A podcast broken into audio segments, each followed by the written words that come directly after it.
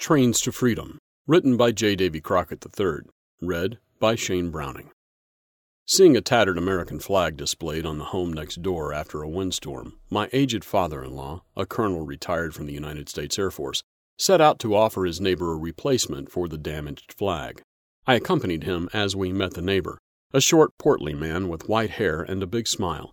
He had not realized that his flag was in tatters, and he graciously accepted the new flag as it was offered. This gracious gentleman invited us into his home for a visit. In his office, we saw the clutter of much memorabilia. Our conversation revealed that he would be 90 years old in a few days. The walls were crowded with pictures of trains and other railroad paraphernalia. The aged gentleman mentioned with obvious nostalgia that he had started with the railroad at age 17 as a telegrapher. After a long career, he had retired as a railroad vice president several years earlier, but it was obvious that trains remained his passion. On his large desk, a break in the clutter revealed a telegraph key. While we chatted, his hand went to the key, and seemingly almost without his noticing, he tapped out code, apparently of what we were talking about. His thoughts turned to his military service in World War II, running trains for the U.S. Army. He described going into Germany behind General George S. Patton, then said almost as an afterthought, something I found very poignant. Quote, You know, some people say that the Holocaust did not happen, but I'm here to tell you that it did. Unquote. He continued, quote, I saw those slaves with my own eyes. It was pitiful. People from all parts of Europe were liberated from those death camps. They were sprayed down apparently for delousing and loaded onto my trains to be hauled away for medical care and to be resettled. I personally had 11 trains consisting of 40 cars, each carrying those who were liberated. I still have the actual manifest from those shipments, though it ought to be in a museum. Unquote.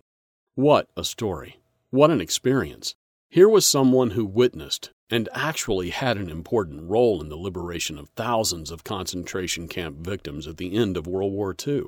I thought, here is confirmation for any doubters who scoff at the idea and who disbelieve that this terrible chapter in the human experience actually occurred. Could such a terrible tragedy happen again? Some might like to think that human nature has changed permanently since the horrific events of World War II. But your Bible offers detailed prophecies warning of a coming captivity for millions in the Western English speaking nations. Thankfully, there are also prophecies of an ultimate deliverance.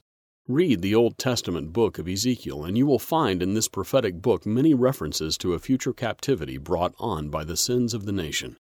Ezekiel wrote these words more than a century after his own nation had experienced Assyrian captivity. He was writing about a future event.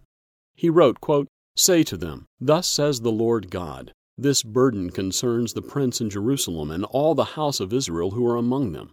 Say, I am a sign to you. As I have done, so shall it be done to them. They shall be carried away into captivity. Unquote.